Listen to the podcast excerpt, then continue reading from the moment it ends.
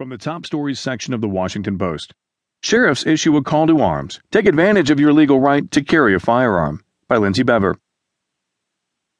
Sheriffs across the country have been calling their citizens the first line of defense against crime, a call to arms that some say is a new phenomenon following terrorist attacks at home and abroad. A sheriff in Wisconsin wants as many law abiding citizens to arm themselves in this country as we can get. One in New York State told people who are licensed to carry a gun to please do so.